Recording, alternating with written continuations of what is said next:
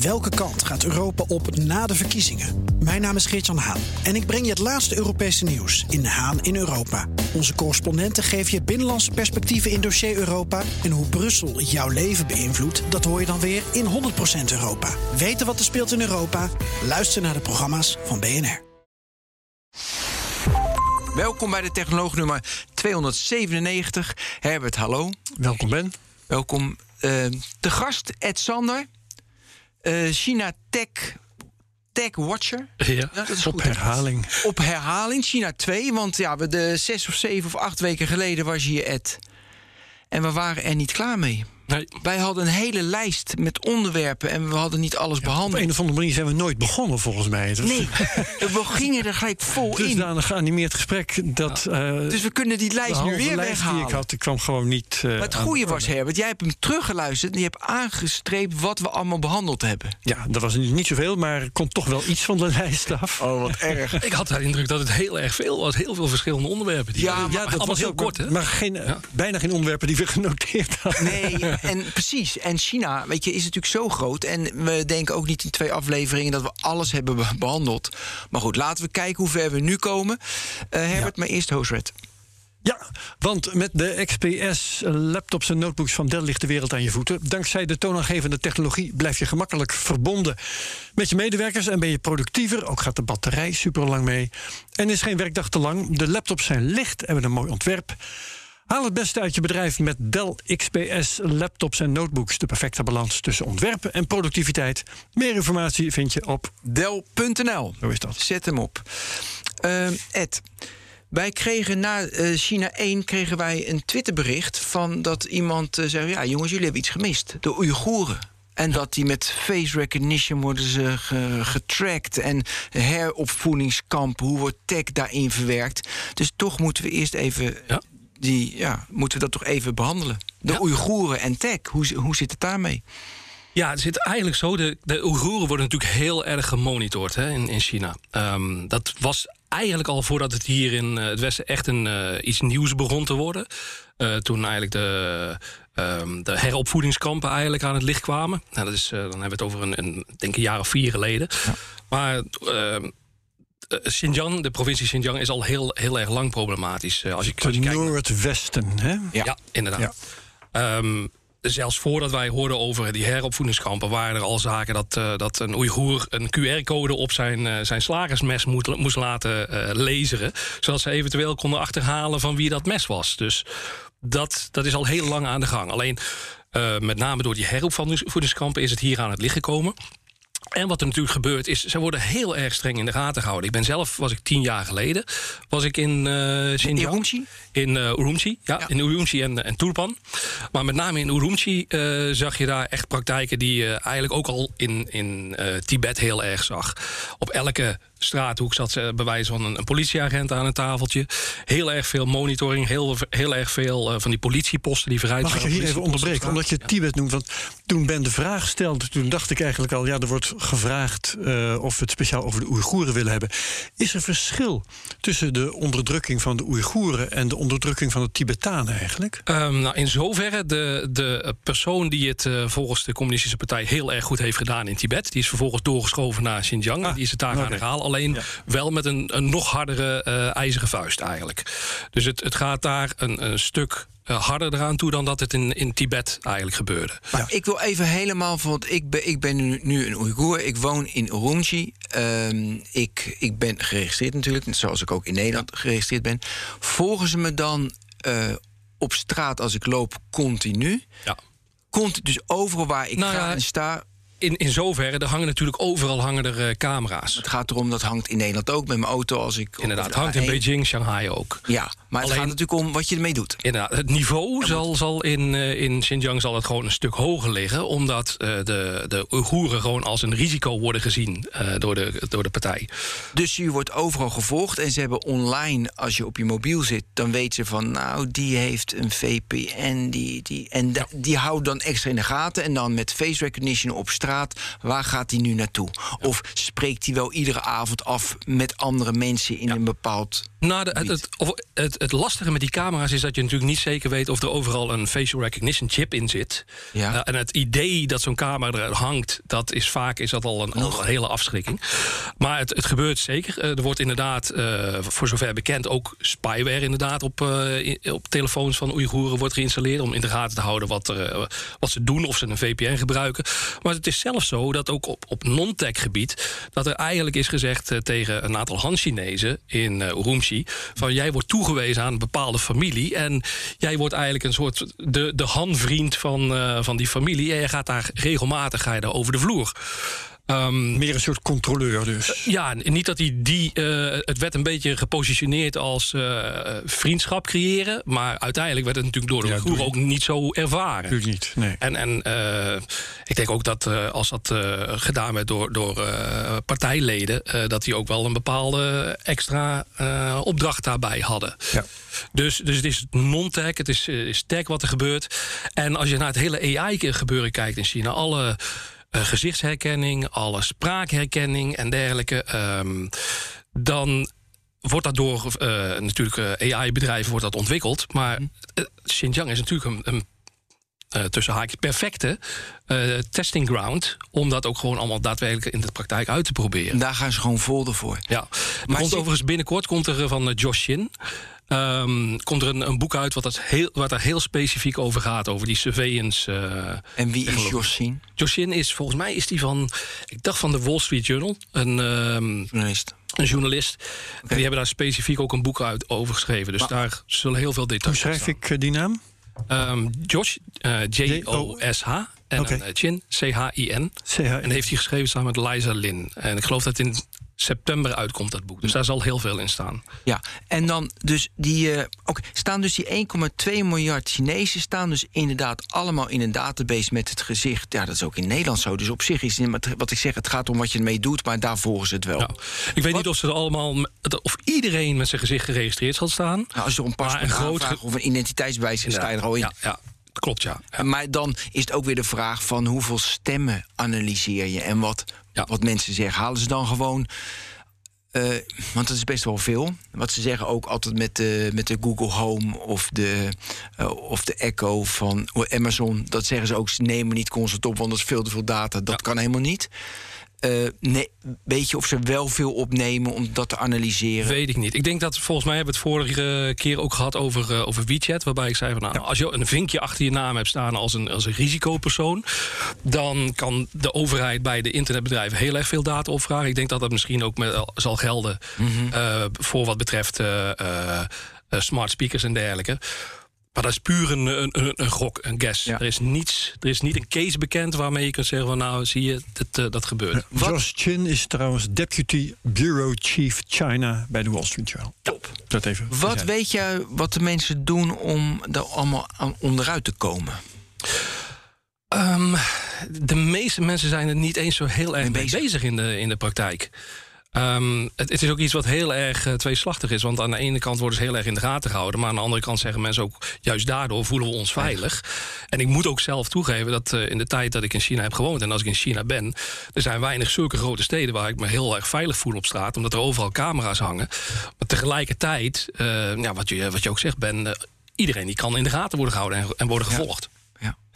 Oké, genoeg over de Oeigoeren. Ja, ik weet niet wat ik er verder nog... Ja, we weten dat de situatie er is en worden gevolgd en gemonitord... en zijn, schijnen geavanceerd te zijn. We gaan dat boek lezen, dan weten we veel meer. Ja. Maar ik ga wel gelijk door op AI. Want ik wil wel weten over de tech-voorsprong die China wel of niet heeft. Van de week vond ik een fantastisch artikel eh, van eh, een zelfrijdende auto. En dat was, die van, dat was een auto van? Baidu.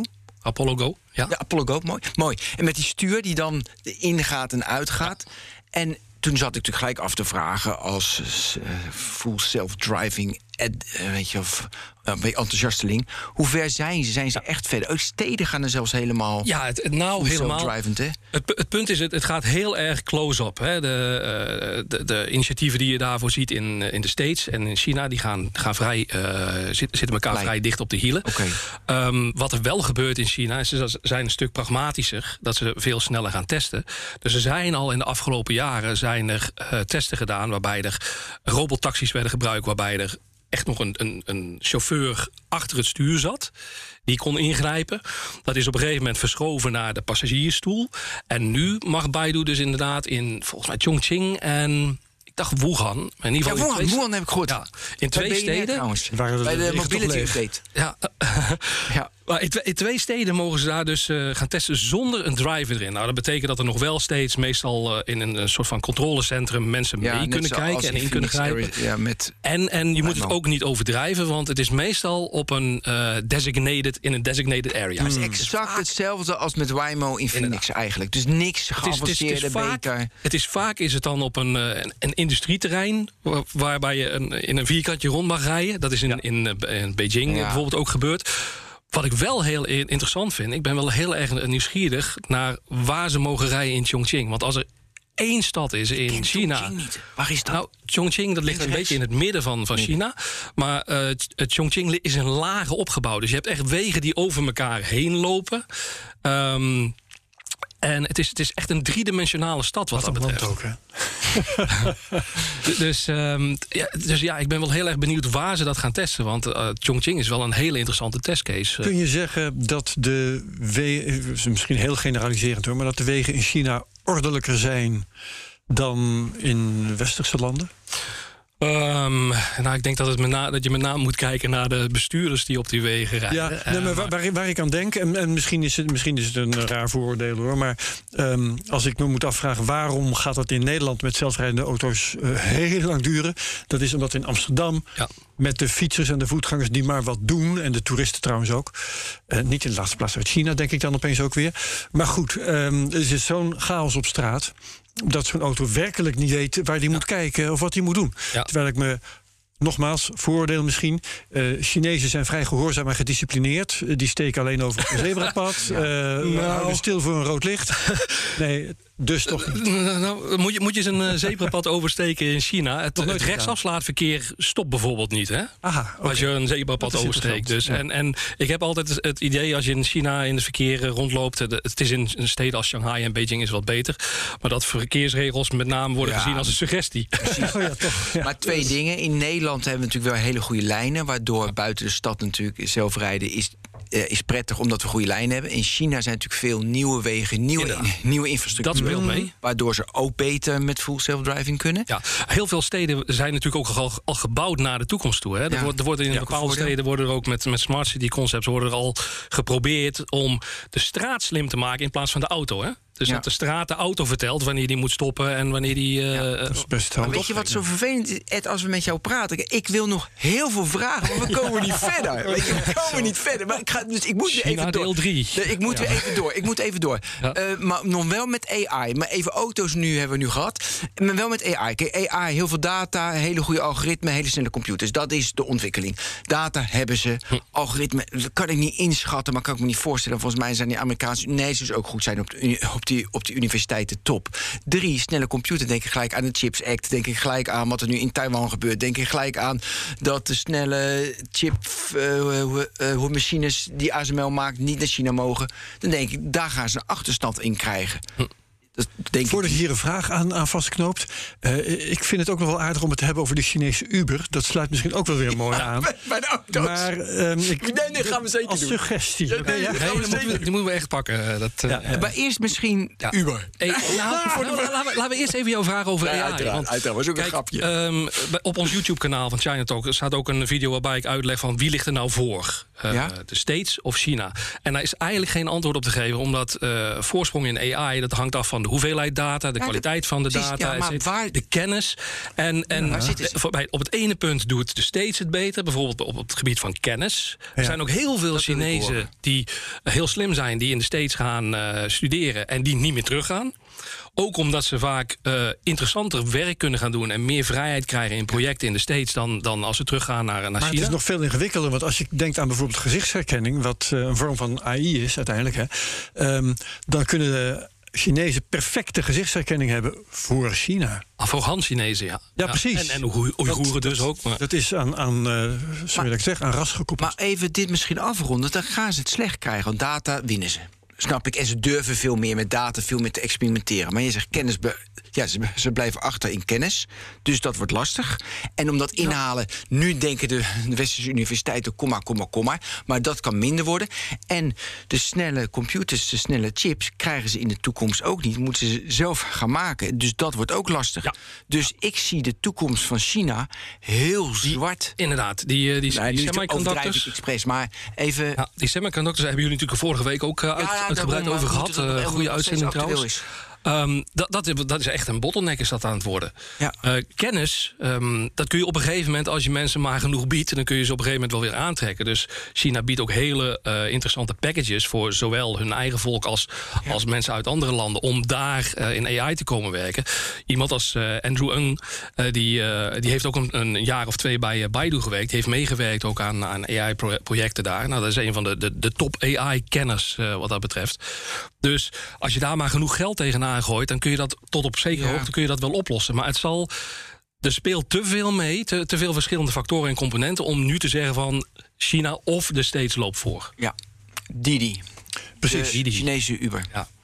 Want ehm, misschien wel even interessant. eh, Uber heeft net, geloof ik, een kwartaal of zoiets van, eh, met positieve resultaten afgesloten. Terwijl wij hier altijd tegen elkaar zeggen: Uber, dat kan nooit, dat hele verdienmodel werkt niet. Vorige keer met jou, eh, Ed, hadden we het over de bezorgers. Eh, de flitsbezorgers, dat het daar toch eh, in China ietsje anders, ietsje anders werkt qua model dan ehm, in, in het Westen, dan bij ons in, hier in Nederland bijvoorbeeld. Dus hoe zit het met de Chinese Uber? Ehm, gaat het daar goed Ja. mee? Hoe werkt het verdienmodel? Ehm, gaat het daar goed mee? Nou, het gaat er iets beter mee dan een paar dagen geleden. Een paar dagen geleden? Nou, het punt is, je had in, in China had je twee grote ride-hailing companies. Ehm, je had eh Kuaidi en Didi Dacia. Oké. Die zijn op een gegeven moment samengegaan. Eh, en dan had je inderdaad Uber China had je ook nog. Eh, die werd eigenlijk ook gefinancierd door, door Baidu weer. Maar die zijn vertrokken. En die zijn vertrokken. Eigenlijk wat er, wat er gebeurd is, is dat Uber toch wel in de gaten kreeg van... dat gaan we hier niet winnen. Eh, tegen de Chinezen. ja, ja, ja. Het geld eh, en, de, en de consumentensubsidies die er tegenaan gaan... dat is alleen maar geld verbranden. Maar toen hebben ze nog Wat- een aandeel in Didi. Inderdaad, ze hebben, ze hebben aandelen gekregen in Didi. ehm, en dat is, eigenlijk is dat een hele slimme deal geweest. Want als ze door waren gegaan, dan waren ze kapot geconcurreerd. Dus nu hebben ze een aandeel in Didi. Wat er vervolgens is gebeurd met, met Didi. Didi wilde naar de beurs toe. En vorig jaar, op, eh, volgens mij op eh, 30 juni, zijn zij naar de beurs gegaan in Amerika. Waarom in Amerika? Omdat Didi onvoldoende voldoet aan de eh, eh, vereisten voor beursgang in eh, Hongkong of in Shanghai. Omdat de drivers, de chauffeurs en de auto's voldoen onvoldoende aan, eh, aan de eisen die er worden gesteld. Qua, qua kennis en hoe nieuw die auto's zijn en dergelijke. Die strenge eisen die golden er niet. Die, ze zijn in eh, eh, de New York Stock Exchange zijn ze naar de beurs gegaan. Maar de Chinese overheid die had eigenlijk informeel hadden ze gevraagd van wacht er even mee, want we maken ons nogal zorgen over de data die jullie bij Didi hebben.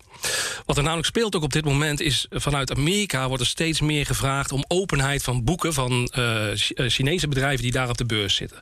Dat geldt nu zelfs voor, eh, voor Alibaba. Als die niet binnen drie jaar meer openheid in de boeken geeft, dan moeten ze daarvan Moeten ze van de beurs? Ja, ja, ja. ja. dus dat is een hele reeks met, met Chinese bedrijven. En dat is onder andere door Luckin Coffee. Het schandaal met Luckin Coffee, eh, die, eh, die de- had gefraudeerd met, met verkoopcijfers, is dat gaan rollen. Dat vindt de Chinese overheid niet zo leuk. Want dan komen die, die Amerikaanse auditors die komen rondneuzen bij, bij Didi. Eh, ik vraag me af wat voor data die dan zouden willen zien. Ik, ik, zelf denk ik van, nou, Alleen maar financieel toch? ja, die gaan niet op consumentenniveau Nee. naar, eh, naar records in de database kijken. voorstellen. Maar daar maakt eh, eh, China zich toch wel zorgen over. En daarom had ehm, eh, de eh, Cyberspace Administration of China... die had gezegd tegen Didi... nog even niet naar de beurs toe, want we willen even zeker weten... dat het qua cybersecurity allemaal goed zit. Dat er geen data vanuit China naar het westen kan. De reden dat ze zich daar nogal zorgen over maakten... is dat eh, een al- aantal keren al was gebleken... dat Didi heel erg veel met die data kon. Ze hadden een keer als een geintje met een krant... hadden ze een analyse gedaan... waarbij ze keken naar eh, taxiverkeer... of in ieder geval eh, Didi-verkeer vanuit overheidsgebouwen...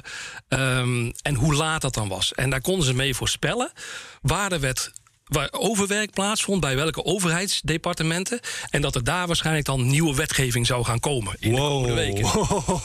En dat Dus- was in waar hadden ze dat gedaan? Dat is al een, een x aantal jaar geleden. Ja, maar in welke stad? In Beijing was dat volgens mij. Dus eh, sindsdien is de En hoe overheid. kwam dat dan naar buiten? Dat is een, een, eh, nieuwsbericht geweest in, in de krant. Van, Ik kijk zeggen, veel die data minder naar een strafkamp gestuurd. Maar dat, eh, Dus dat eh, gewoon op basis van analyse van data, van Ja. waar, waar, eh, welke taxiritjes vanuit overheidsgebouwen. Nou, dus, dus de overheid die had gezegd van Didi, wacht even. Didi heeft gezegd van nou zal dat echt zo'n heet hangijzer zijn. Het is niet formeel neergelegd. Die is naar de beurs gegaan. Ze hebben dat een dag voor eh, de viering van eh, het, eh, wat was het, het 70-jarige bestaan geloof ik van de Volksrepubliek. Hebben ze dat gedaan. Met heel weinig PR. Ze hebben gezegd van nou, omdat we don't want to steal the thunder of de viering van de Volksrepubliek. Nou, heel veel mensen denken van juist omdat dat misschien een moment is dat onder de radar. overal Ja. Ergens anders op is. Twee dagen later, na die beursgang, hebben eh, volgens mij zeven verschillende, misschien zelfs eh, zeven à tien verschillende overheidsinstanties ehm, zijn een onderzoek begonnen bij Didi. De app is uit de App Store gehaald. Uiteindelijk is Didi ook in mei dit jaar volgens mij delisted. Is van de beurs gehaald. Ehm, en, en Didi heeft dus geen nieuwe klanten kunnen werven. gemaakt. Nou, in zoverre. Ze hebben gewoon gezegd van... wij gaan nu gaan wij een, een onderzoek bij jullie instellen. Eigenlijk tussen de regels door. Jullie hebben niet geluisterd naar ons verzoek. Ja, maar uit de App Store. Dat betekent... Dat betekent nou eh, in zoverre dat iedereen die die app al heeft... Oh, die Ja, kan kan blijven gebruiken. Maar je kan geen nieuwe klanten werven. Ja. Ja. Dus ze begonnen ook in de afgelopen jaar... begonnen ze marktaandeel kwijt te raken aan concurrenten. Kleinere concurrenten. Want die, die had meer dan 90% marktaandeel. Een paar weken geleden, volgens mij twee weken geleden... is er uiteindelijk na een jaar bekend geworden... dat ze 1,2 miljard boete krijgen. En er is bekendgemaakt van waar krijgen ze die boete dan om?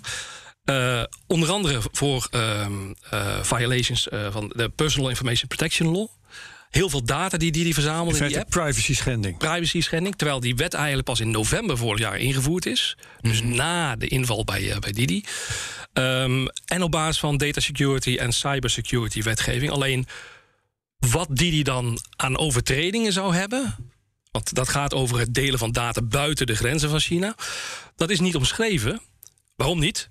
Dat is cybersecurity en dat is een staatsgeheim. Dus het is, dat is niet omschreven. Het enige wat er feitelijk omschreven is, zijn eh, schendingen van, van de privacywetgeving. En als je dat leest, dan denk je van, nou, die, die, die verzamelen wel heel erg veel data. Maar de meeste andere Chinese apps en ook westerse apps, die doen Zo. waarschijnlijk exact hetzelfde. Maar ze hebben wel 1,2 eh, miljard dollar ehm, aan, aan boete gekregen. En ze, kunnen, ze zijn nog niet terug in de App Store. Maar er is wel een moment dat ze weer kunnen gaan bouwen aan, aan, een, aan een verdere toekomst. En vervolgens willen ze waarschijnlijk ook weer naar eh, de beurs in Hongkong. Maar zullen dan waarschijnlijk niet voldoen aan die regels voor, eh, Ja. voor de, de chauffeurs en, en de auto. Ja, Ik heb een, misschien wel twee vervolgsvragen. De eerste is deze. Eh, je ziet bij westerse techbedrijven breaking rules. Dus Uber die eh, bewust breaks the rules en ze kijken hoe ver ze komen en dan gaan ze allemaal rechtszaken beginnen en dan komen ze ergens uit. Is die mentaliteit is dat ook zo in China? Breaking rules heel bewust? Die of wa- nou, het, feit was dat de, de regels meestal ontbraken. Die waren er meestal nog niet. Net zoals dat vorige keer hebben we het gehad over die, eh, die antitrust law. Hè, en Ja. eh, monopolie, antimonopoliewetgeving en mededingingswetgeving. Die is er eigenlijk pas vrij laat gekomen. Dus het was een soort van wild westen waar heel veel mocht. En aangezien er nog geen regels bestonden, deed iedereen dan eh, vervolgens zoveel mogelijk. En dat is de, in het afgelopen jaar met name zijn die, eh, ja, de teugels heel erg strak aangetrokken. Eh, Zelfs zover dat eh, China nu op een aantal vlakken, wat we vorige keer ook bespraken, met bijvoorbeeld eh, algoritmes en, en deepfakes, voorloopt op wat, eh, wat wij al doen. Ja. Dus dat is nu heel erg streng. En dat heeft ook een enorme impact gehad op de beurswaarde van, eh, van een aantal bedrijven. En dat het ook moeilijk is voor eh, een hoop van die Chinese bedrijven om nieuw geld aan te trekken. Want ja, de investeerders die, eh, die maken zich toch wel zorgen over ehm, hoe streng het allemaal is geworden. ja. Zullen we gaan naar Jack Ma? ja. Dat is een interessante man. Nou, dat Ja, is toch? de statement van het jaar. Jack Ma, de, de CEO van Alibaba. Of dat doet hij And voor Group. Nee, de Ant Group. Daar ja. is hij mee gestopt. Hij is eruit gegaan en iemand anders doet Hij is het in nu. 2019 is hij uit Juist. Alibaba gestapt. Maar de founder is Maar hij heeft, hij heeft nog wel eh, iets van 5% van, eh, van de aandelen. Met, met een belangrijk hoger stemrecht dan normale aandelen. En je had natuurlijk Ant Group. Uh, Ant Group was, uh, is eigenlijk afgesplitst. Alipay, de betaaltool ja. van Alibaba. Dat is afgesplitst net voordat Alibaba naar de beurs gaat, ging in 2014. Waar onder andere Softbank en Yahoo niet zo heel erg blij mee waren. Want dat had Jack Ma gedaan zonder even met hun te overleggen als grootste investeerders in het bedrijf. En daar is Ant Financial en later omgedoopt naar Ant Group is daaruit ontstaan. Ja. Hoe gaat het nu met hem? Hoe gaat het met de Ant Group? En hoe gaat het met Alibaba? Want ik denk dan gelijk namelijk aan mijn AliExpress. Ja, AliExpress is, op, is weer een onderwerp op zich. Dat, ja, nee, dat is zeker een onderwerp. Ja, dus daar komen we ook nog op terug. Ja, graag. Um, uh, hoe gaat het met Jack Ma? Nou, Jack Ma die heeft zich een tijdje heel erg koers gehouden. Want die heeft natuurlijk een, uh, een speech gehouden in uh, november. Uh, was dat oktober of november 2020. een aanjager geweest voor het stilleggen van de beursgang van Ent. ik ben Wat was er ook weer mis met die speech? Nou, hij heeft in, in principe heeft hij tegen de financiële autoriteiten in China gezegd... dat ze een stel oude lullen waren die, die hele ouderwetse methodes gebruikten... voor het, het, het geven van consumentenleningen en dergelijke. Oké. Okay. Um, en ja, Jack Ma is nogal een uitgesproken persoon, dus dat was niet heel erg subtiel zoals hij dat gedaan had. Dat is een aantal mensen in het verkeerde keelgat geschoten. Dus ik denk dat een hele hoop wetgeving die ook al in de pipeline zat, die is uh, sneller doorgevoerd. En men is kritisch gaan kijken naar, uh, naar Endgroup. En hij is toen ook een tijd verdwenen, hè? Nou, ja, verdwenen. Hij is een tijd niet zichtbaar geweest in het publiek. Ja, dus, want ik... ik maar, ja, maar nou ja, hij, hij, hij was uh, van de radar in ieder geval. Hij is van de radar, inderdaad. En uh, ja. ik heb dat niet zo vreselijk goed gevolgd. Niet zo goed als jij ongetwijfeld. Maar ik uh, heb me wel, wel eens afgevraagd. Is hij naar een heropvoedingskamp ja, gegaan? Ja, precies. Nou, dat, dat, dat ging inderdaad thuis op, ja, in de huisarrest Nee, gewoon een heropvoedingskamp wellicht. Op, op Twitter inderdaad uh, gingen de wildste verhalen gingen er rond. Ja. Maar je kunt ervan uitgaan dat er eigenlijk tegen hem wel was gezegd van... Uh, uh, hou je maar even koest. Joe Tsai, de tweede persoon eigenlijk Ga bij Alibaba. met je jacht of zo? Nou, ik denk niet dat hij meteen met zijn jacht is weggegaan. Hij is in januari is ook wel verschenen in een livestream... met een project met leraren op het platteland. Waar, waar hij voor het eerst weer zichtbaar was. Um, en uh, hij is, uiteindelijk is hij ook weer uh, buiten China gekomen. Hij heeft inderdaad een jacht. Het ligt regelmatig in de Middellandse Zee. Hij is vorig jaar is hij bij de World Horti Center ja, is hij geweest. En een week of twee, drie geleden volgens mij uh, in Wageningen. Op de universiteit in Wageningen is oh, hij shit. ook geweest. Okay. Want hij houdt zich heel erg bezig met uh, ja, tuinbouw. En, en wat, kunnen, wat, wat kan China leren van wat er onder andere hier in Nederland aan horticulture ja. ontwikkelt. Terug naar Alibaba, AliExpress. Dat, ja. dat vind ik namelijk interessant. Want ik, even een voorbeeld. Ik kocht in New York een leren bandje voor mijn Apple Watch voor 179 dollar. Toen kocht ik er zeven bij AliExpress voor iets van 3 uh, euro per stuk. En die gingen langer mee dan die officiële bandje van Apple. Dat is best erg. Ja, ja. Dus topwinkel. Maar ik, ik koop alleen maar bandjes, verder niks. Maar goed, het is niet zo groot geworden als wij uh, heel Is het een winkel? Het is, is het niet meer een distributiecentrum? Want... Nee, het is, het is, het is eigenlijk is het een platform. Het is gewoon een markt. Ja, ja, ja, ja, precies. Het is gewoon Amazon en dan. Uh... Dus je kunt met je winkel kun je op AliExpress gaan staan. Ja, in eerste instantie was dat met name bedoeld voor uh, Chinese verkopers. En, en met name Chinese fabrikanten. Want daarom is het zo goedkoop. Dat vaak Chinese fabrikanten eigenlijk rechtstreeks aan de consumenten hier verkopen. Ja. En dan door een. een, uh, een uh, een oud uh, um, uh, een, een verdrag, een postverdrag, ook tegen hele lage postprijzen konden leveren. Uh, is dat nog zo? Dat is aan het veranderen. Dat gaat nu in de komende jaren gaat dat een x aantal procenten omhoog. Dat is een van de dingen die Donald Trump er heeft doorgedouwd. Uh, om, om een meer level playing field te krijgen. Dus zo Ja. nu en dan deed die, uh, die Trump die deed ook nog wel wat goed, wat dat betreft. Um, dus het is een marktplaats, uh, in eerste instantie dus voor uh, Chinese fabrikanten... maar zij bieden ook steeds meer mogelijkheden aan westerse partijen... om ook te verkopen op die marktplaats. Ja, die willen daar al te graag tussen ja, staan. Soms wel, dat ligt eraan. Um, in Spanje bijvoorbeeld doen ze dat al met heel veel lokale handelaartjes. Maar ze proberen eigenlijk ook om grote westerse merken op AliExpress te krijgen. Maar die hebben zoiets van, hey, dat past niet binnen onze positionering. Dat is uh, ja, AliExpress, dat is uh, goedkope meuk. Uh, daar willen wij niet met ons ja, groot westers merk tussen staan. Dat past niet uh, bij ons. Maar ik had verwacht, weet je, ik dacht zo goedkoop, dat groeit sneller. Maar dat valt ja. toch tegen. Ja, klopt. Um, en dat heeft er met name mee te maken dat het geen prioriteit heeft gehad bij Alibaba. Alibaba die is natuurlijk in 2014 naar de beurs gegaan. Een hele hoop geld opgehaald. er zat nog heel veel groei zat er in de Chinese e-commerce markt. Omdat steeds meer mensen kwamen online, steeds meer mensen gingen kopen. Ze kregen vervolgens kregen ze te maken met hele grote concurrenten in, in de eigen markt. JD.com, Pinduoduo, uh, Meituan die ook steeds meer op het terrein van Alibaba begon te komen. Um, dus daar is eigenlijk de, de prioriteit altijd naartoe gegaan. En ik heb de afgelopen maand heb ik heel veel onderzoek gedaan naar cross-border commerce vanuit China naar het westen toe. Dus daar vind je op onze website vind je daar ook heel veel artikelen over. En daarbij onder andere een, eh, een artikel tegengekomen uh, dat eigenlijk AliExpress het een beetje verkloot heeft. Uh, door de doordat Alibaba er te weinig aandacht aan heeft uh, gegeven in de afgelopen tien jaar. Want AliExpress bestaat nog niet zo heel lang. Maar dat dat nu wil, uh, gaat veranderen. Uh, want het is samengevoegd met Lazada. Dat is eigenlijk de e-commerce partij van Alibaba in Zuidoost-Azië. Die doen het wel heel erg goed. Dat is één nieuwe divisie geworden. En ze willen daar meer gas op gaan geven. En dat heeft onder andere te maken met het feit dat ja, de Chinese economie die kwakkelt een beetje. Maar de rek is er ook uit. Um, de meeste mensen die online gaan, zijn al wel online. Ondanks ja. het feit dat maar 70% van de mensen echt online is. Dus uh, de eigen markt groeit niet meer zo. Dus ze kunnen alleen nog maar of naar het platteland waar nog groei te behalen is in, in uh, China. Ja. Maar daar zijn de besteedbaar inkomens veel lager. Of meer naar het buitenland. En dat ja. is iets wat Alibaba ook uh, al jaren in zijn doelstelling heeft staan. Ze willen 2 miljard klanten hebben wereldwijd. Niet alleen in China. Die... Ja. Mag ik door? Ja. Nu we toch bezig zijn met van China naar Europa. Ik vind Oppo vind ik ook wel een interessante partij. De derde na Apple en Samsung manufacturer van de wereld. Dat vond ik ook opvallend toen ik die getallen hoorde.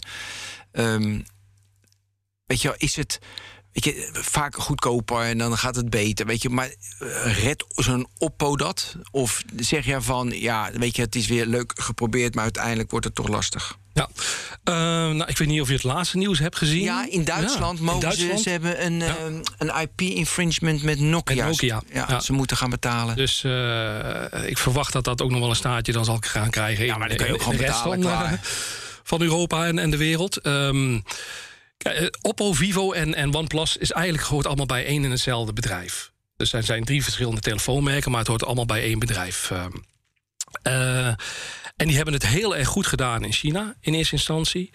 In China had je met name Xiaomi, die in het uh, begin heel erg populair werd. Maar Xiaomi verkocht alleen online. En toen kreeg je Oppo en Vivo. En die uh, hadden franchise-winkeltjes. Dus die waren heel erg aanwezig in het straatbeeld. En daarna is, is Xiaomi ja. ook veel meer winkels gaan uh, creëren in, in, in China. Um, en die zijn dus, net zoals Xiaomi heeft gedaan, nu de wereldmarkt opgegaan. Ook omdat inderdaad ja, de, de, de groei begint er een beetje uit te raken. Dus dat soort dingen zullen we steeds meer gaan zien. Van Chinese producten die deze kant op komen. Mm -hmm. Ja, ik dacht ineens nu even terug naar China. Um, Apple, uh, hebben ze nu andere voorwaarden in China? Dus hebben ze dat echt aangepast. Dat de, mogen bepaalde apps niet, heel, niet bepaalde, heel veel apps ja. mogen niet in, in, China. Dus de Chinese overheid die zit in de, zeg maar, in de voorwaarden van de App Store. Hebben ze echt een C in en ja. Apple luistert daar blind naar. Ja, en geven ze bijvoorbeeld ook voor een Chinese gebruiker. Dus Apple is nu privacy, privacy, privacy in het Westen. Is dat in China helemaal geen privacy? Want jouw data, wat je allemaal ge gebruikt op je iPhone, gaat wel naar de Chinese overheid? Nou, zo, in zoverre wat ik weet is dat. Uh, uh, kijk, je hebt natuurlijk zoiets als cyber sovereignty. Hè? En dat, daar, uh, daar is op zich niks mis mee. Dat elk land in principe kan uh, bepalen wat er op het internet in dat land wel of niet mag. Ja. Het enige probleem is natuurlijk dat het wat in het ene land mag, mag in het andere land niet. Nou, China is daar heel erg streng in. En die wil bijvoorbeeld dat er geen VPN-apps in de App Store van Apple zitten. En dat er ook bepaalde andere apps gewoon ja. niet beschikbaar uh, zijn. Um, dus op dat uh, gebied bepaalt, um, bepaalt China wat er in de Apple App Store mag en wat er niet in mag. Doet India bijvoorbeeld ook. Hè? Dus dat is niet iets wat heel specifiek is voor, uh, Rusland. Voor Um, wat er daarnaast gebeurt, is dat uh, de overheid heeft gezegd van ja, allemaal leuk en aardig, uh, Apple, dat je een hele hoop data hebt van, uh, van onze inwoners. Maar dan wel op de servers hier in China.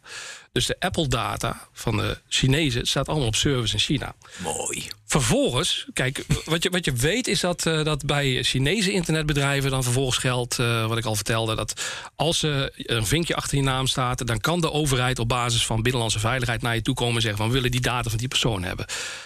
Theoretisch zou je dus zeggen dat dat waarschijnlijk ook voor Apple geldt. Ja. Of dat in de praktijk gebeurt, weet ik niet. Maar het, het, lijkt, het lijkt mij waarschijnlijk, zeer waarschijnlijk, dat dat. Ja, als, als ze bij. eh, want me- meestal gebeuren dat soort datacenters dan in een joint venture. Dat ze daar ook aan kunnen kloppen en zeggen van op, binnen, op basis van eh, wetgeving voor binnenlandse veiligheid. willen wij de data van deze specifieke persoon bekijken. Ja. En het, ja, daar maakt het ook gelijk het maken van de telefoons. eh, dat, ze, dat ze daar schaal hebben. Dus de connectie met Apple. Want Nergens ter wereld kan je zoveel telefoons laten maken. het is Foxconn natuurlijk. Ja, maar, Foxconn, maar nergens kan dat. Ja. Dus Apple zit ook onwijs vast aan China. Ja, eh, hoewel ze al wel beetje bij beetje eh, aan het verschuiven zijn. De iPads worden nu al grotendeels in eh, Vietnam. Vietnam, gemaakt. Ja. Dus eh, Ja, maar die, die schaal kan Vietnam in vergelijking met Foxconn Nee. niet maken. nu, nu in, in ieder geval nog niet. Nee. Nee. Nee. Maar goed, dus, dus ze- zijn aan elkaar veroordeeld. Ja. Dus dat is een nadeel. ja, en het is een hele belangrijke markt ook. Hè. Vergis je niet voor, eh, voor Apple. Voor de winstgevendheid van Apple is China heel erg belangrijk. Ja, Zijn we al toe aan ehm, technologie in het algemeen? ja natuurlijk. Ja. nee, daar, daar ben ik zo benieuwd naar. ehm, want ehm, we hebben het nu over allerlei aparte onderwerpen. Maar hoe zit het eigenlijk met eh, eh, de technologisch, technologische ehm, eh, achtergrond van de leiding in China? Je, als je dit allemaal zo hoort, dan denk je van nou, ze zullen er wel een hoop verstand van hebben. Aan de andere kant zijn het ook allemaal oude mannen. Dus eh, zijn ze nou eh, zo flexibel en hebben ze zich zo goed ehm, eh, heropgevoed, zou ik bijna zeggen? Of zijn ze in elk geval slim genoeg om de juiste deskundige te kiezen en de juiste deskundigheid in? Hoe, hoe werkt dat daar? Hier, hier in, in Nederland, laat ik even alleen naar Nederland kijken. Nou, je kunt ook naar Amerika kijken. Dan denk je toch vaak van nou, het zijn allemaal alfa's. Geschiedenis En, en, en het zijn eh, oude kerels. En, eh, nou ja, Moeten we ik weer even denken aan Wim Kok met de muis op het scherm. Ja, dat, eh, bijvoorbeeld. of, ja, ja, ja. Of, of die, eh, dat verhoor van eh, Mark Zuckerberg in Amerika. Dat eh, mensen Ja. niet begrepen hoe, eh, hoe die Mr. Senator, we run ads. Ja, dat werkt precies. Ehm, nou, het zijn de, de, de hooggeplaatste Chinese leiders zijn wel technocraten wat dat betreft. Ze hebben allemaal wel een technocratische achtergrond eh, of een technische, technologische achtergrond, maar niet zozeer op digitale technologie. Eh, daarom zie je dat, dat eh, er zijn ook heel veel projecten, bijvoorbeeld in, in eh, de bouw van stuwdammen en dergelijke, waar ze zich mee bezighouden. natuurlijk ook zo. En infrastructuur en dergelijke. Maar ehm, kijk, die digitale technologie is de afgelopen twintig jaar met name heel erg belangrijk geworden. En wordt ook heel- gezien als een heel belangrijk. Ehm, een hele belangrijke strategie om de eh, economie naar een hoger platform te krijgen en omhoog te kunnen in, Ja. in die value chain. Dus dat krijgt echt eh, heel erg veel aandacht van de Chinese overheid. En als je bijvoorbeeld kijkt naar eh Li Keqiang, de, de premier in, in China, die is op een gegeven moment gekomen met Internet Plus. Nou, je hebt internet, maar internet plus is dat je ook gaat digitaliseren naar de verschillende bedrijven toe. Dat de industrie eigenlijk gebruik gaat maken van de mogelijkheden van internet. Dat je eh, smart eh, manufacturing bijvoorbeeld eh, gaat toepassen. Ja. Dat je de verkoop koppelt aan, aan de productie. Dat soort zaken. Dat, dat hele idee van internet plus kwam af van Pony Ma. Dat is niet de broer van Jack. Pony Ma is de CEO van, founder van Tencent. Onder andere bekend Ja. natuurlijk van, van WeChat. Dat is een, een idee van zo'n heel, eh, heel belangrijke CEO. Dus er wordt heel goed naar die CEO's ook geluisterd. Die hebben vaak ook een, ehm, een zetel in het volkscongres. hè, eh, waarbij zij ook ideeën aanbrengen. En daarnaast zijn er hele goede denktanks. Vaak eh, als onderdeel van grote universiteiten, bijvoorbeeld een Tsinghua University. ehm, die, die ook helpen bij het maken van beleidsplannen. En de afgelopen jaren pak ik regelmatig pak ik zo'n beleidstuk eh, erbij. Een beetje wat, wat, eh, wat, waar willen we naartoe met de technologische ontwikkeling? En dat zijn hele goed doordachte stukken die eigenlijk de overheid dan opneemt van nou, dit is een beleidstuk en dit gaan we dan vervolgens gaan we ook doorvoeren. En dat is, deels wordt dat dan gestuurd door wat de leiders tegen zo'n denktank zeggen wat die leiders willen. Ja. Maar ook het advies van wat zo'n denktank eh, vindt, wat bijvoorbeeld moet gebeuren met de platform. Maar de antwoord op mijn vraag is dus dat ik het eh, even filter. Ehm, die, eh, even generaliserend gesproken, de politieke leiders in China hebben over het algemeen wel een wetenschappelijke opleiding.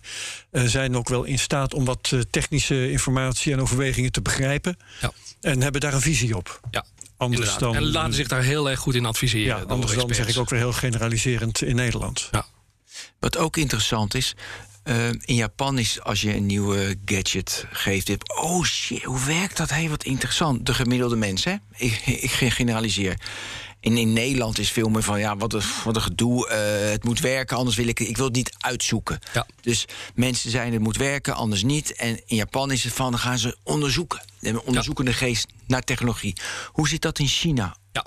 Dus de bevolking is ook onderzoekend. Inderdaad, heel erg nieuwsgierig naar nieuwe technologische Ja, dat is mogelijkheden. ook een voordeel. Ik, la- ik laat bij mijn lezingen laat ik ook vaak een plaatje zien waarbij je eh, een, een, zeg maar een westerling ziet en een Chinees. Dat, dat is uit een serie met eh, zie je twee poppetjes. Eén in een blauw vlak voor het westen en één in een rood vlak.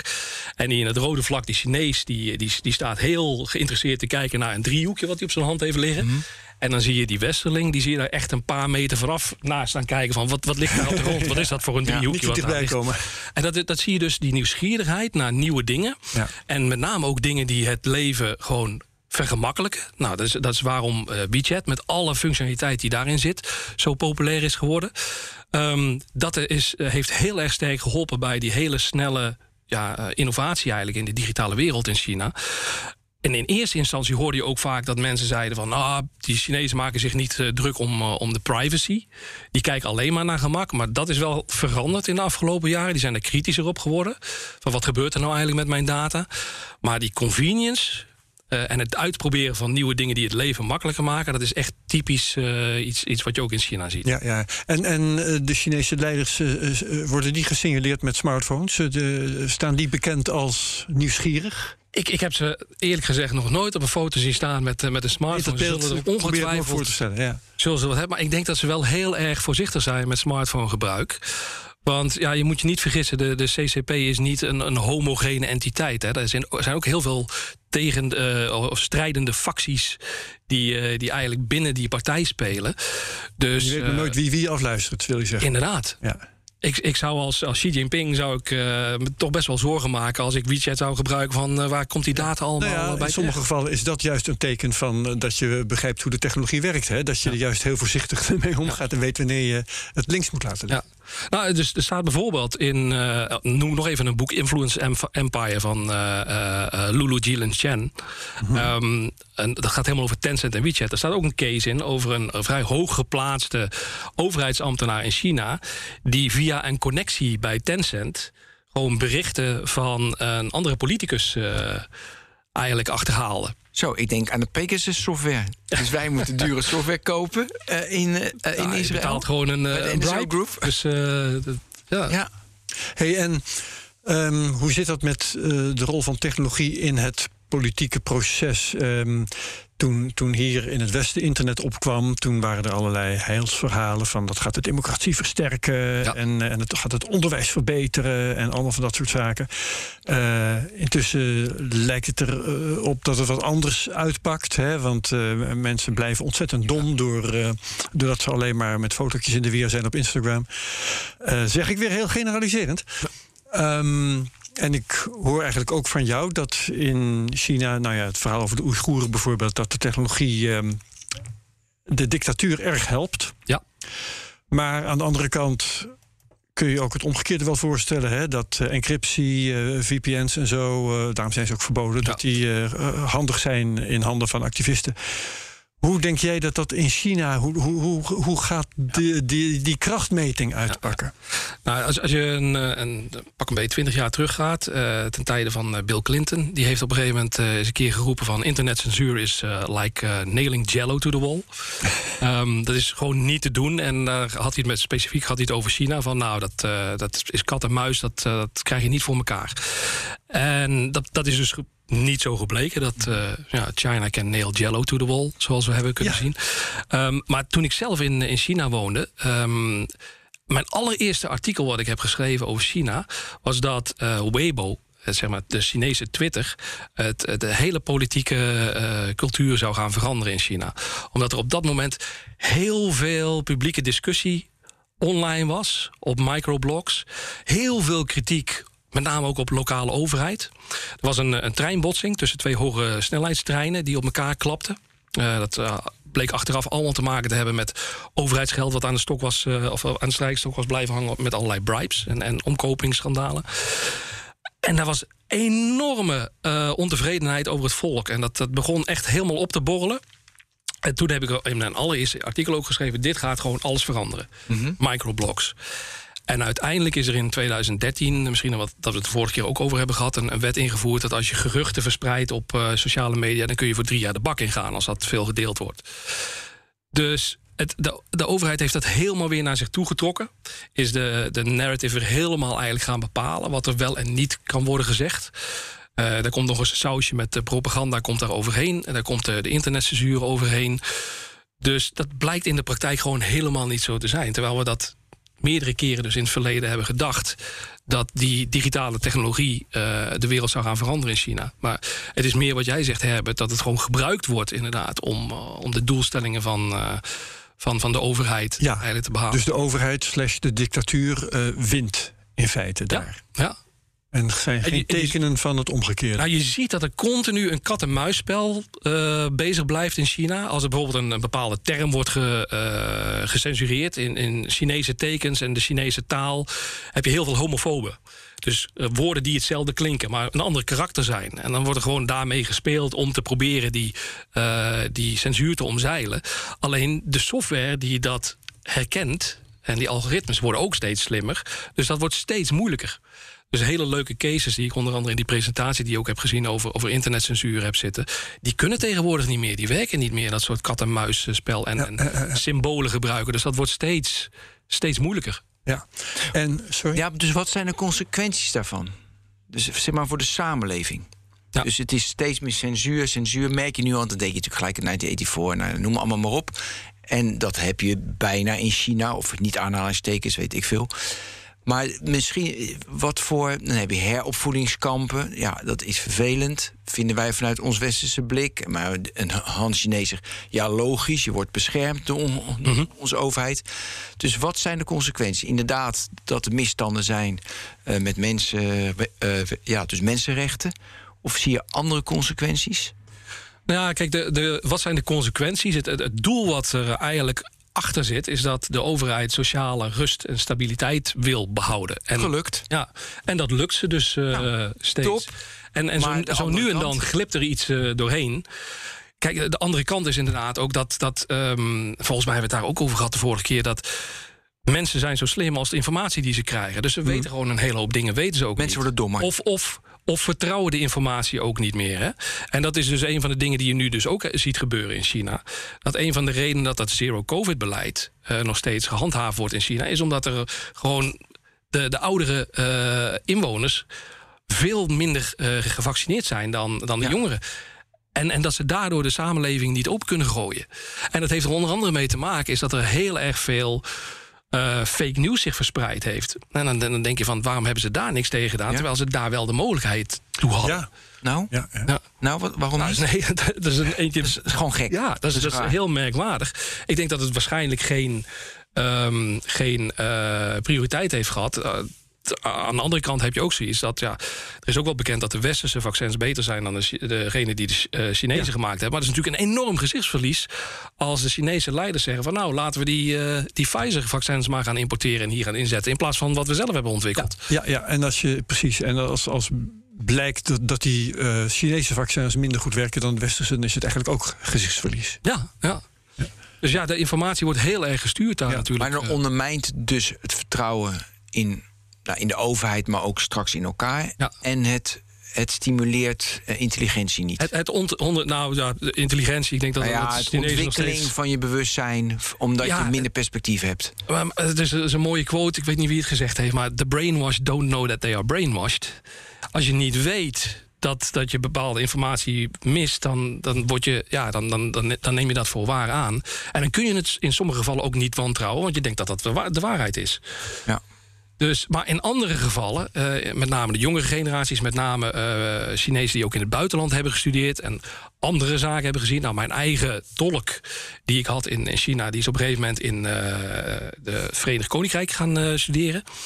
Um, en die heeft toen voor het eerst ook videobeelden gezien van Tiananmen Square. Wow. Die dacht dat dat gewoon daarvoor al, allemaal verzonnen was door de westerse media. Was haar door haar opa, die haar had opgevoed, verteld heeft het toen voor het eerst gezien. En toen heb ik er ook gevraagd van, wat vind je hier nou van? En zegt van nou, eh, ik ben nog steeds heel erg trots op mijn land, maar ik ga wel anders nadenken over Ja. onze, onze leiders, onze over, Ja. overheid. Ja, ik heb ook wel eens eh, horen verluiden dat als ehm, de welvaart toeneemt, dat mensen dan vanzelf meer vrijheden gaan opeisen. Hm. Is daar eh, in China enig teken van? Dat zou je dan langzamerhand wel een beetje moeten zien. Nou, ik zat, regelmatig toen ik in China woonde. eh, dan gingen we s'avonds gingen we naar eh, de barbecue buiten op straat. Met een fles bier erbij. En dan gingen we daar met een, een paar lawaai, een paar buitenlanders. gingen we uit verschillende landen over filosoferen. En dan zeiden van al die Chinezen die aan het studeren zijn in het buitenland. en die dit door soort dingen, bijvoorbeeld het plein van de Hemelse Ja. Vrede, dus voor het eerst zien. die komen Ja. terug en die pikken dat met niet meer. democratische eisen. Ja, en die, Ja. die eisen dat. En dat blijkt dus ook gewoon niet zo te werken. Want uiteindelijk als je terugkomt... die mensen die willen gewoon ook een normaal leventje... en een gezinnetje stichten en een goede baan. Willen niet allemaal omhoog activist in die welvaart. En, en als ze ervoor kiezen, kiezen om activist te worden... Ja, dan zet je al dat soort dingen op het spel. Dus het is gewoon een simpele trade-off die ze elke keer maken. Een simpele afweging van wat vind ik belangrijker. En ja, als ik in het buitenland gestudeerd heb en ik, ik zie wat er allemaal eh, mis is en wat er gecensureerd wordt en wat er achter wordt gehouden, dan. eh, ja, het is toch niet belangrijk genoeg voor mij om daar mijn carrière voor op het spel te zetten. Tegelijkertijd, en dat moeten we ook niet verge- eh, vergeten, is dat ze ook in het Westen dan een hele hoop dingen zien gebeuren waarvan ze denken van nou, Vind ik dat wel zo leuk. die, die, die, die mooie wereld in, in, het, in het Westen wat- is ook niet altijd. Nee, wat beoordelen Chinezen in het Westen als... Nou, bij ons thuis is het toch beter? Nou ja, en natuurlijk heel veel eh, rellen die je bijvoorbeeld hebt gehad tussen, eh, tussen verschillende etnische groeperingen in, eh, in de States. Wat er heel erg is ingepeperd. Heel erg is ingepeperd, eh, ook de af- afgelopen jaren, is kijk eens hoeveel mensen er zijn omgevallen met, eh, met COVID. En hoe goed wij het hier thuis hebben gedaan. Ja, ja, ja. Eh, dat wordt allemaal gebruikt, ook door de overheid om te- in China, om te laten zien van het is hier veel beter. Wat hebben wij eigenlijk aan de tech van China? En dan denk ik, we hadden het net al over de dus, eh, Chinese bedrijven hier naartoe komen. Maar wat hebben we eraan? Ja. Wij in het Westen. Nou, eh, als je het hebt over Chinese technologie die hier naartoe komt, dan is daar eh, aan de ene kant heb je natuurlijk producten die, die van goede kwaliteit zijn, die goedkoper zijn in prijs. Ja. Nou, jouw, jouw AliExpress bestellingen bijvoorbeeld, om er een voorbeeld te noemen. Ehm, zaken die een TikTok bijvoorbeeld. Een app die wij nog niet hebben, die gewoon eh, de op basis van eh, algoritmes eh, recommendations geeft. zijn we heel blij die, mee. Die, je- die je helemaal verslaafd maakt. Nog even tussendoor. Ehm, dus analyseert de Chinese overheid dat nu echt? Want ze zeggen dat dat natuurlijk bij Oracle staat. Maar hoeveel kijkt, hoeveel achterdeurtjes zijn er nu? Niet alleen TikTok, maar alle, Ja. in alle tech. Nou, in, in, in zoverre. Laat ik het zo zeggen dat ehm, alles wat ik heb gezien aan zogenaamde smoking guns. Ja. is eigenlijk heel erg beperkt geweest. Ik heb nooit echt een, een case gezien waarvan je zegt van. Kijk, dit is het. Als er ehm, op een gegeven moment een, ehm, eh, toch een paar medewerkers van ByteDance eh, toegang kunnen krijgen tot de, de data van, eh, van westerse gebruikers. Dat hoeft niet per definitie, wat mij betreft, te betekenen dat daar een, een kwade bedoeling achter zit Nee. is niet slim. Je, je kunt beter eh, eh, Maar zorgen het is dat wel bijvoorbeeld, dacht ik, aangetoond dat eh, Huawei ehm, tot aan zijn elleboog in het netwerk van KPN zat en ook toegang had tot allerlei gegevens. Ja, Ja. Waarvan je toch eigenlijk kon zeggen dat, eh, ze, dat wij ons veiliger voelen als ze de, hè, de gesprekken van ministers en dat soort dingen. Ja, ja dat, is, dat, is, ja dat weet ik onvoldoende van om, om daar echt een, een mening over te hebben. Ik hou me meer de bezig met, met apps en gepubliceerd dergelijke. in elk geval. Er zijn ook, eh, ook eh, verhalen geweest dat. eh, dat was volgens mij ook een verhaal over Huawei. Dat er op, op de moederborden van bepaalde apparatuur een, een, een, eh, een chip zat ter grootte Ja. van een rijstkorrel. Nou, dat bleek Ja. achteraf Niet- ook allemaal onzin te zijn. Ook. Maar Ja. goed, er zijn ook dingen geen Ja, onzin, en de hè? telefoons van Xiaomi. Ja. Ja. Eh, daar zat uh, afluister, ik doe het even uit mijn hoofd, afluistersoftware in die niet aanstond. Ja, nou we- weet je wat het is? Ehm, ik vind het heel erg lastig om, om daarmee aan te geven van er zit, zitten kwade bedoelingen achter. Ja, ja. Zeker, kijk, bij, bij een Huawei is het al twijfelachtiger hè? bij dat soort apparatuur en waar dat wordt ingezet. Maar bij een TikTok en bij een Xiaomi. De, de, wat ik zie, vaak zie gebeuren in, in, in China is ook gewoon vaak slordigheid. Het Chabudo noemen ze dat eigenlijk. Het product is goed genoeg, laten we het maar snel lanceren. Want anders is de concurrent ons voor. Dat er gewoon ook gewoon producten op de markt komen die niet helemaal af zijn. En dat daar misschien een stuk code in zit wat, uh, wat daar niet in had moeten zitten, wat bedoeld was voor de binnenlandse markt. Of wat daarin zat. Uh, en er is eigenlijk maar één softwareversie gemaakt waarbij je het aan kunt zetten voor de binnenlandse markt, uit kunt zetten voor de buitenlandse markt. Dat wil niet noodzakelijk zeggen, wat mij betreft, dat uh, dat erin is gezet om vervolgens dat aan te kunnen zetten voor de buitenlandse markt. Nee, inderdaad. Dat, nee, dat is. Dus ik, ik ben, ben wel altijd heel erg geïnteresseerd in goede smoking gun ja. verhalen die het echt aantonen. Um, dus dat de Nederlandse overheid tegenwoordig zegt: uh, die, doe die Chinese bewakingscamera's maar niet. Uh, dat is uh, koudwatervrees. Weet ik niet. Ik, ik, ik, kan, ik kan zelf niet kijken wat er in die camera's nee. gebeurt. Nou, het is in elk geval, maar ja, het is, het is, dat weet ik zelf ook. Het ja. is niet gebaseerd op feiten, het is gebaseerd ja. op, uh, op angst. Kijk, wat, ik, en is, wat of die wel... angst dan gerechtvaardigd is, ja of nee, dat is vervolgens de vraag. Inderdaad. Ik denk dat het, het heel goed is om, om daar heel kritisch in te blijven. En als je op een gegeven moment Chinese apparatuur kunt kopen en daardoor de helft van je budget bespaart. Misschien moet je dan een gedeelte van het bespaarde budget inzetten om die apparatuur misschien wat beter te monitoren of heel goed door te lichten. Ja, ja. Kijken naar wat voor IP-adressen de data wordt verstuurd. Um, dus ik, ja, ik denk dat je daar wel kritisch in moet blijven. Ja. Maar niet zeg maar, de aanname meteen moet nemen dat er altijd kwade bedoelingen. Uh, Zal ik iets komisch vertellen? Ja. Um, wij hebben dit jaar thuis bewakingscamera's laten installeren. En ik heb daar research voor gedaan.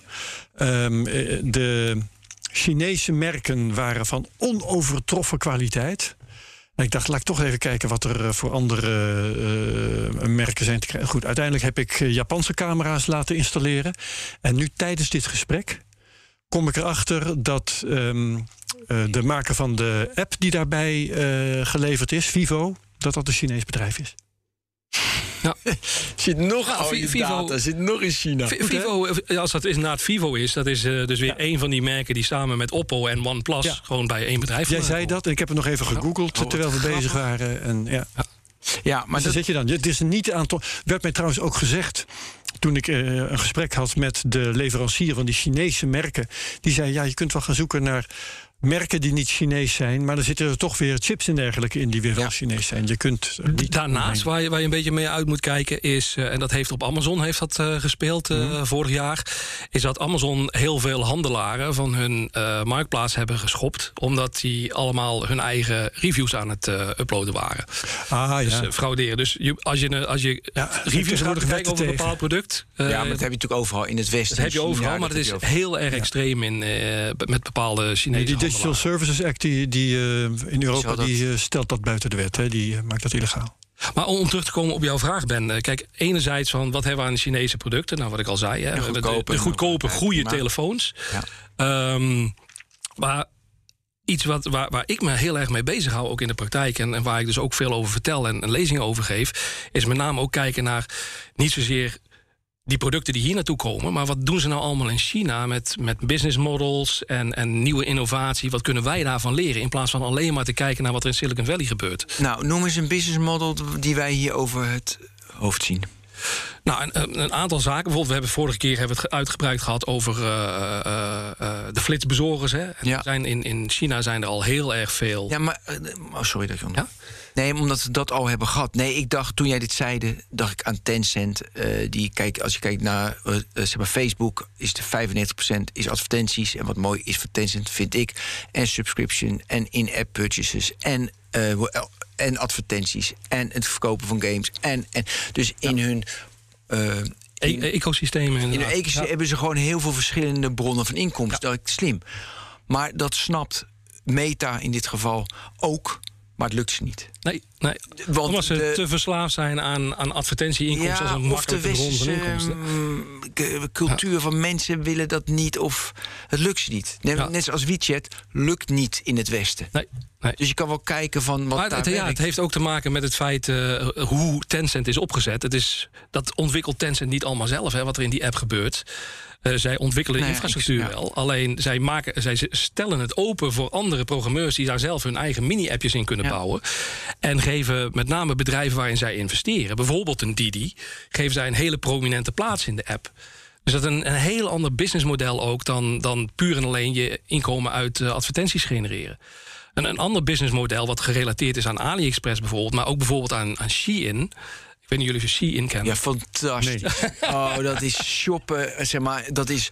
Die, die- als je kijkt naar de, naar de e-commerce in Amerika, hoe snel Shein stijgt, daar moeten we het inderdaad over hebben. is ongelooflijk. Dus het is heel snel gewoon nieuwe producten. Dus ze kijken op een TikTok-achtige manier wat mensen willen. Ze maken het. Het is, ongelooflijk. het is, zeg maar de eh, TikTok Binnen voor een dag of zo. retail. Het is eh, ehm, de Kleding. derde. eh, ik weet niet of ze nog steeds de- dezelfde eh, valuation hebben op dit moment. Maar het was eh, in, in eh, mei, eh, toen ik daar eh, nog over presenteerde, was, daar, was het de derde meest waardevolle start-up ter wereld. Na ByteDance en SpaceX. Ehm, met volgens mij 100 miljard eh, aan, eh, aan waarde als ze naar de beurs zouden gaan op dat moment.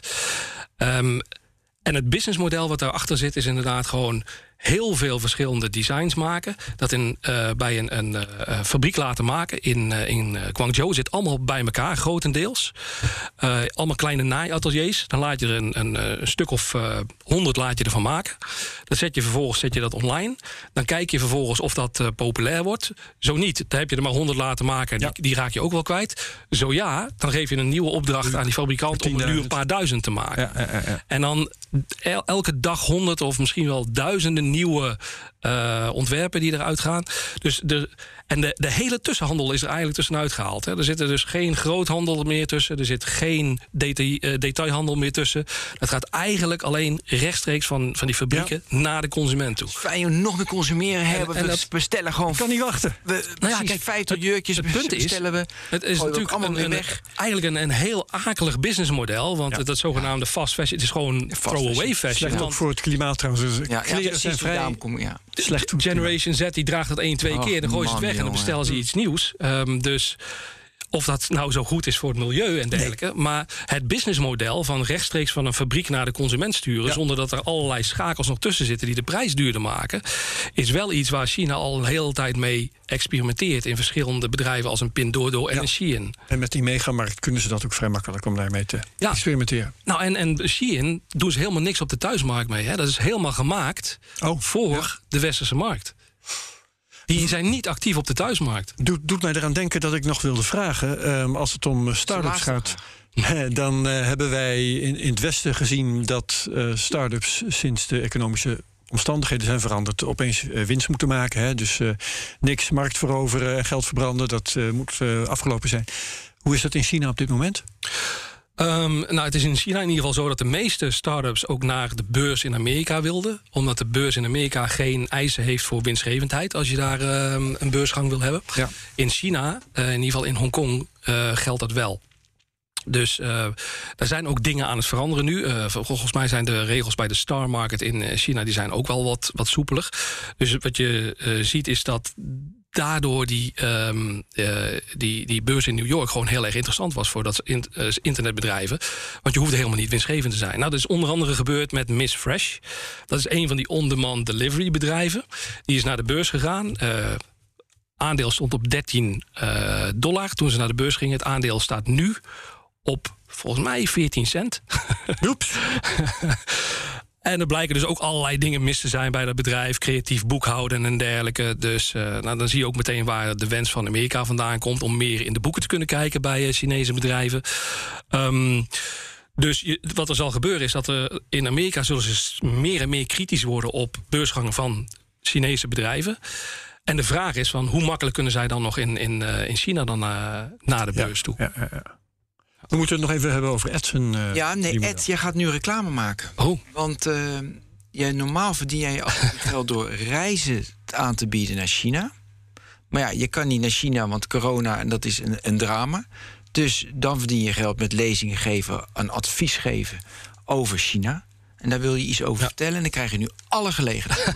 Neem dankjewel. gewoon een uur. Nee, vertel. Ja, Wat, nee, kijk, wat is er normaal- gebeurd en wat is er aan de hand? Normaal, mijn businessmodel, als we het over businessmodellen hebben, is dat ik me de hele dag bezig hou met het bijhouden van, van wat gebeurt er eh, met dit soort bedrijven in China.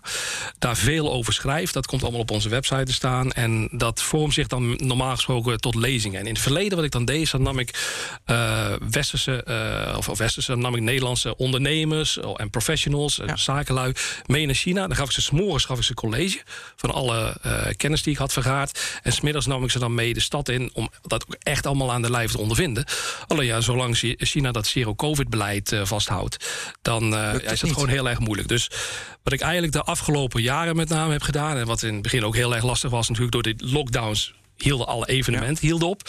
is om dat soort lezingen nu met name uh, gewoon in Nederland te doen. Nou, Nederland, België, ja. dus, dus uh, in, in Europa. Um, om mensen op verschillende... Die, die zitten met een vraagstuk... waarbij ze zich wil laten inspireren door China. En ik zeg altijd van waarom kijk je naar China omdat je daar dingen ziet gebeuren die hier pas misschien over drie, vier jaar gebeuren. Dat ze al ervaring hebben met bepaalde business models die wij nog niet kennen. Dat je je daardoor kunt laten inspireren. Ik wil niet zeggen dat je het één op één moet kopiëren. Maar ook steeds vaker. En we noemden net al Shein. Maar je hebt tegenwoordig ook van JD.com Ochama in, Nederland. En AliExpress zal, uh, zal mm waarschijnlijk verder gaan groeien. Ja. Je moet voorbereid zijn op wat die Chinezen nou hier in onze markt gaan doen? Nou, bedrijven die daarin geïnteresseerd zijn, um, ja, die kunnen. Dus dat is nu jouw model? Dat is namelijk ja, omdat je niet naar China kan. Ik hoop, ik hoop heel erg dat uh, China ja. op een gegeven moment weer open gaat en dat die mensen die daarmee naartoe kunnen nemen. Maar willen mensen toch die kennis vergaren, dan kunnen ze bij mij aankloppen. Mooi. Uh. Goed hè? Nou, voor zijn raap. Nou, Ed, hartstikke bedankt dat je er, weer, er weer was voor China 2. Dit was uh, technoloog nummer 297. Herbert, bedankt. Ben bedankt. Ja, tot de volgende technoloog. Hoi.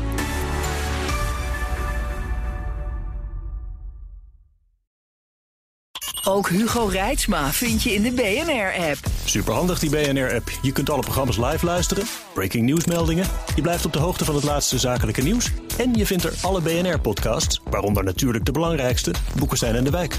Download nu de gratis BNR-app en blijf scherp.